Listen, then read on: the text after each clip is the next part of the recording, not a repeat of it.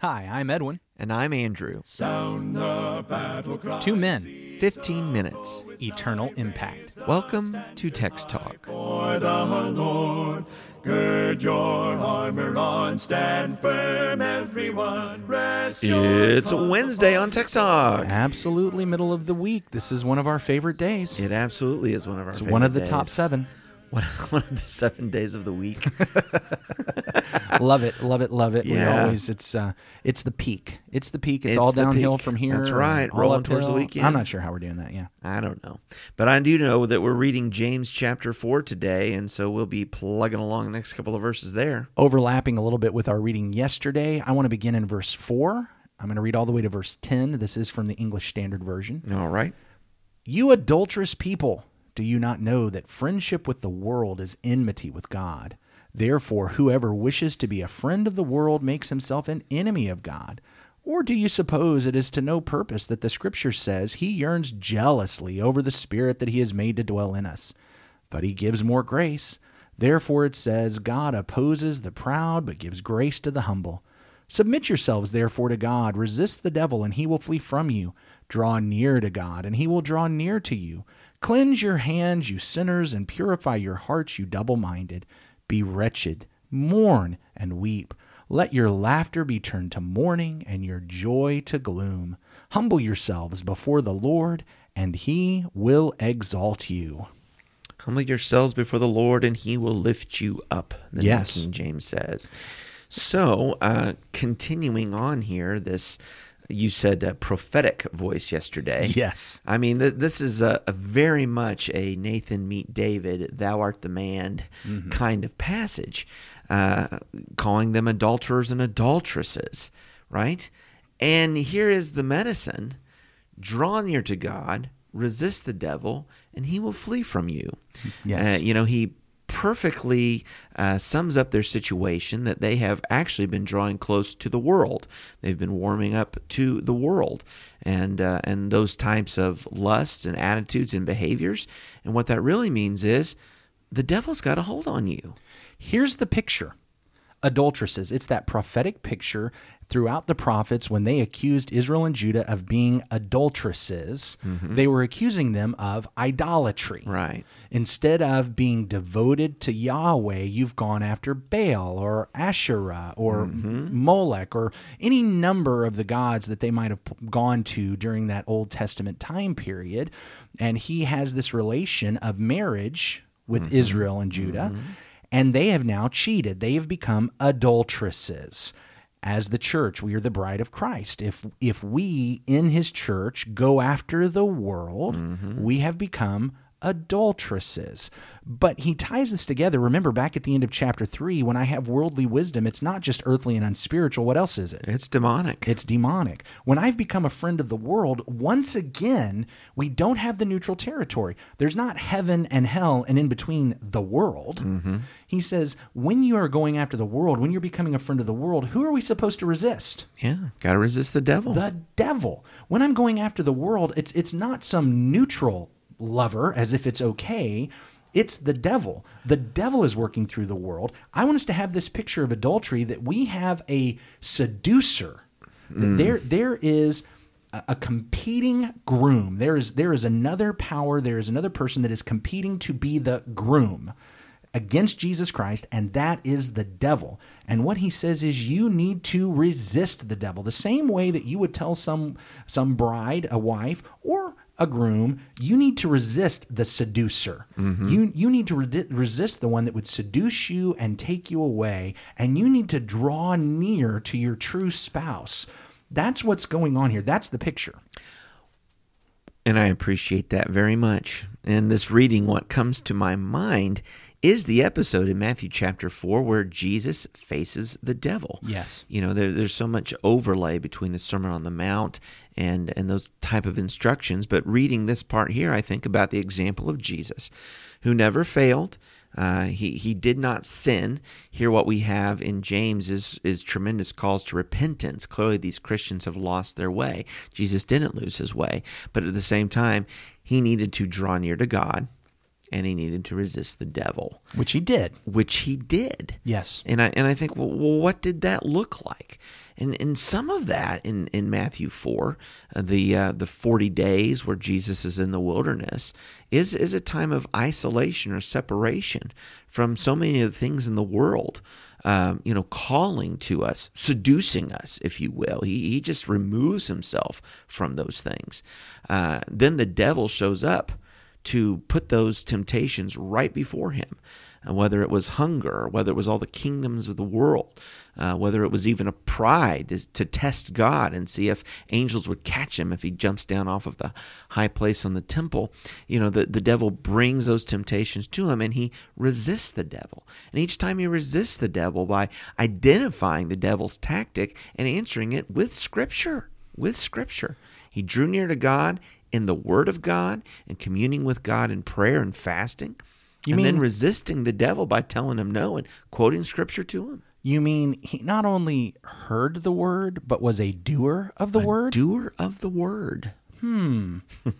Pure and undefiled religion, right there, it sounds like to me. Does sound like it, doesn't Here- it? Here is Jesus setting the example. So, how do I resist the devil and his seduction? It is anchored in the Word of God. I know His Word, I learn His Word. How does the young man keep his way pure? By keeping according to the way of God. Yeah. I, your word I have hidden, I have stored up in my heart that I might not sin, Sin against, against you. you. These these are all statements that highlight if I'm going to draw near to God, mm-hmm. it's going to be about listening to his word. We talk about the temptation of Jesus there in the wilderness. The very first one, turn this stones to bread. bread, yeah. And Jesus' response is, man doesn't live by bread alone, mm-hmm. but by every word that proceeds from the mouth of God. I draw near to God by listening to his word Absolutely. rather than the lies and seductions of the devil, which he is presenting through the world, Mm-hmm. which is not neutral territory. You know, it's Definitely not. It's not. The world is not an okay mistress. Yeah. yeah. That that's the thing I have to understand. Well, I mean, it's not like I'm worshiping Satan. Actually, it's a lot like that. It just doesn't come presented as that. It's just following worldly philosophies and worldly wisdom, which back in chapter three we found out was not neutral. Yeah. Earthly, unspiritual, demonic. Demonic. Again, prophetic voice from James here that says, Christians, you need to know exactly what's going on. Don't deceive yourselves. Don't whitewash this. Don't don't cover it up. Don't obscure it. You need to clearly understand what your options are. Your options are either God or the devil. There's no neutral ground. And that prophetic voice, uh, I'm looking particularly at verse 8 and verse 9. Cleanse your hands, you sinners. Purify your hearts, you double minded. Lament and mourn and weep, right? That is prophetic language. Uh, that is telling people who are just delighted, you know, just happy as they can be in the situation they're in. You don't realize this, but you are in a bad, bad way. You are alienating yourselves from God. I, you know, th- there were some some people who would argue that it's impossible for a Christian to sin. It's impossible for a Christian to sin so as to lose their soul.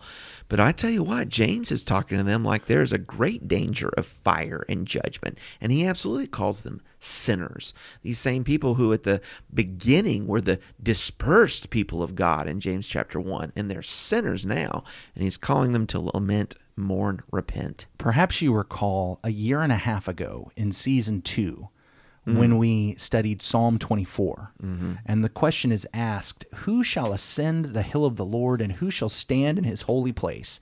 Do you remember the very first answer? He who has clean hands and a pure, Pure heart. heart. Do who remember does that. not lift up his soul to what is false and does not swear deceitfully. All of that is found right here in James. These souls that are being lifted up to what is false, Hmm. these souls that are directing themselves toward demonic wisdom, that are becoming friends of the world, that act like act like we can keep a, a, a foot in both realms, the, the kingdom of heaven and the kingdom of the world, that acts like I can I can be the bride of Christ, but I can also have uh, my well, actually, I don't know what I, I know what we talk about with with men that are cheating. We talk about their mistress, Uh-huh. But uh, The world is the mistress. yeah, I mean it's exactly what it is. But I but I can have this lover on the side and it'll be okay. You know the struggle when I think about that very practically, putting it in, into the terms that I know where I struggle, where Christians struggle. Sometimes I think Andrew, what we want is enough God to get heaven in the end, but enough devil to have fun on the way. I look, I want heaven. I, I certainly don't want hell. Right. But man, I, I want to have fun while I'm here. I want the best of both worlds. I want heaven at the end, but I want all the joys and pleasures that can be afforded me as I'm walking through this life. There is a variety of country music songs that seem to express that very idea. Everybody wants to go to heaven and nobody wants to go right now. That's right. You know, we got too much too much living to do, too much fun to have. Um, sin is not i will tell you sin is not the fun thing that it promises. Not that there aren't pleasures in it. I, i've all the sins i've ever committed gave me pleasure in the moment. But there's not a single one of them that i look back on and say you know i'm glad i got that one in. Well, that's what the Hebrew writer said. It's a passing pleasure of yes. sin. yes. Yeah. it's it's led to terrible things in my relationships and, and just in my life and my attitude and my own uh, approach to things. It's it is not fun long term it's one little moment of some pleasure and then followed by remorse, guilt, shame, regret, destroyed relationships, de- destroyed uh, perspectives. It's just Well, I mean, and, and isn't that James 1? I mean, when he talks about we're, we're led away to sin first when we are enticed. And, you know, there's the fun part and, and the joy of a moment, but it's going to end in death. And that's what sin brings. And the wages of sin is death. And, uh, you know, we, by the grace of God and the gospel, we might know forgiveness and we might be saved from an eternal perdition and separation from God. But that is not to say that there are not consequences in the here and now of our sins. It's always going to bring some type of pain, some type of of uh, of, of difficulty, because that's what sin does. Because the joy of the devil is to see God's people hurting, and uh, and the sin is the tool. If we can back up at like a 10,000 foot view and look at the end of James chapter 3 on here into James chapter 4, when it talked about the wisdom at the end of James 3, selfish ambition and jealousy is a desire to exalt myself. Is a desire to put myself forward. There's two approaches to finding exaltation and being lifted up. One is the worldly wisdom that says, I'm going to promote myself. Go take it. I'm going to go take it. As we walk through James, notice there in chapter 4, verse 10 humble yourselves before the Lord, and he will exalt you. Mm-hmm. So that's the other path. The, the the, other path. the other path is I'm going to submit to God. I'm going to do things God's way. I'm going to sacrifice the things of the world. I'm going to cut them off. I'm going to turn away from them. I'm going to resist the devil and his seductions. Mm-hmm. I'm going to cleanse my hands and I'm going to purify my heart. Of course, all of this by the grace of God. And as I do that, then I find exaltation. Then I find lifting up. Then I am I am I, I, I have, I'm put forward as I'm wanting to be put forward, but by God's grace, because God is the one who has done it, Exactly. not because I've done it, and not because I've competed with you in order to beat you so that I could be exalted. Yeah, the wonderful thing about God and His grace is that uh, there's always enough. There's always more than enough. And I don't have to see you lose, Edwin, to win in God's kingdom and God's economy. I don't need to treat you that way and vice versa. I need to act right with God, and He has more than enough than to spare. the, again from a 10,000 foot view, looking at the picture that James is presenting, here's what I find most amazing. Submit yourselves to therefore to God, resist the devil, he will flee from you. Draw near to God and he will draw near to you. In this picture of marriage and adultery, in in our marriages, when someone has committed adultery, there's always the fear that if I resist the seducer or the seductress and go back to my spouse and try to draw near to my spouse, they may not forgive me. I, I, I don't want to tell them because they may be done with me. What we find here is that God gives a promise. You turn away from that seducer, you cut that off, you draw near to me, I'll draw near back.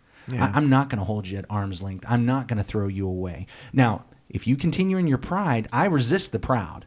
But if mm-hmm. you will humble yourself and draw near, God will always accept back. So if I just want to say to anyone listening, if you've been in this spiritual adultery, cut it off, turn to God. He will let you come back. He will draw near to you. But make that change. It'll never be easier than right now to make that change. It is a powerful prophetic call. We appreciate it so much. We'd love to hear from you. Give us some feedback. Text talk at christiansmeethere.org. Uh, Edwin, why don't you close us out with a word of prayer? Holy God, too often we have courted the world, been friends of the world, trying to hang on to you with one hand and the world with the other. Forgive us. We, we cut that hand that's holding on to the world off because we would rather be with you lacking one of our members than to be with the world in torment away from you. And so, Father, we draw near to you. Draw us in. By your grace, exalt us. Let us turn away from our own willpower and our own will and follow you. We love you, Lord God. Thank you for your great promises. It's through your Son, Jesus, we pray. Amen. Amen. Thanks for talking about the text with us today. I'm Edwin Crozier, and I'd like to invite you to join the Christians who meet on Livingston Avenue in Lutz, Florida this Sunday for our Bible classes and worship. You can find out more at ChristiansMeetHere.org. Check out our daily written devotional that goes along with today's episode. You can find a link for it in our show notes. Michael Eldridge sang all four parts of our theme song. You can get more from him at acapeldridge.com. Please remember to subscribe, rate, and review Text Talk in your favorite podcast app so others can find it and learn about it more easily. Have a fantastic day. Steady, pass the word along. Onward, forward, shout aloud, Hosanna! Christ is captain of the mighty throne.